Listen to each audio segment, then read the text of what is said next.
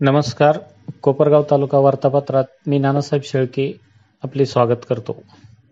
तालुक्यातील एकोणतीस ग्रामपंचायतींच्या निवडणुका जाहीर झाल्या असून त्यासाठी बुधवारपासून उमेदवारी अर्ज दाखल करण्यास प्रारंभ झाला आहे.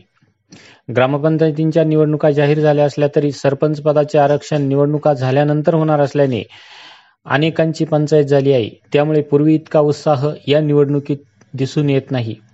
करोना काळात निवडणुका होऊ न शकलेल्या ग्रामपंचायतींवर नियुक्त करण्यात आलेले प्रशासक राज आता संपुष्टात येणार आहे.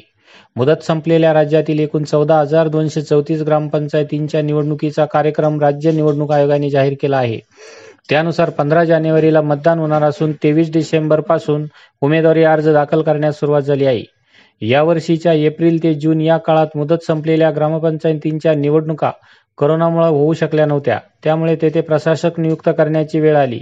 त्यानंतर आता करोनाचा प्रादुर्भाव बऱ्याच प्रमाणात कमी झाल्याने राज्य निवडणूक आयोगाने निवडणूक प्रक्रिया सुरू केली आहे.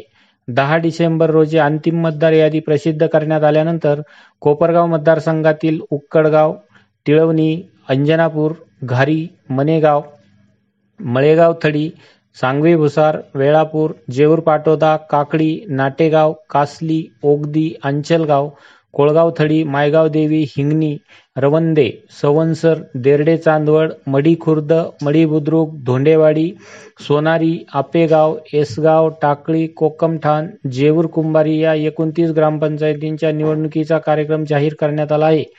उमेदवारी अर्ज दाखल करण्याची तारीख बुधवार तेवीस डिसेंबर ते तीस डिसेंबर पर्यंत असून एकतीस डिसेंबर रोजी अर्ज माघारी घेण्याची मुदत आहे.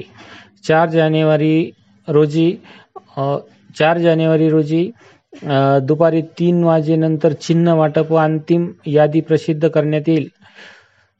मतदान शुक्रवार दिनांक पंधरा जानेवारी रोजी सकाळी साडेसात ते सायंकाळी साडेपाच वाजेपर्यंत होईल.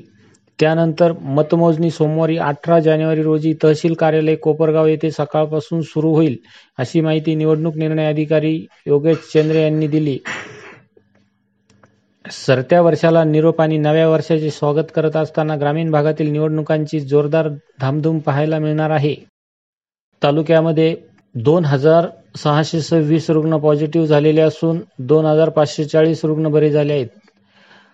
अठरा हजार पाचशे नव्वद लोकांची करोना चाचणी करण्यात आली.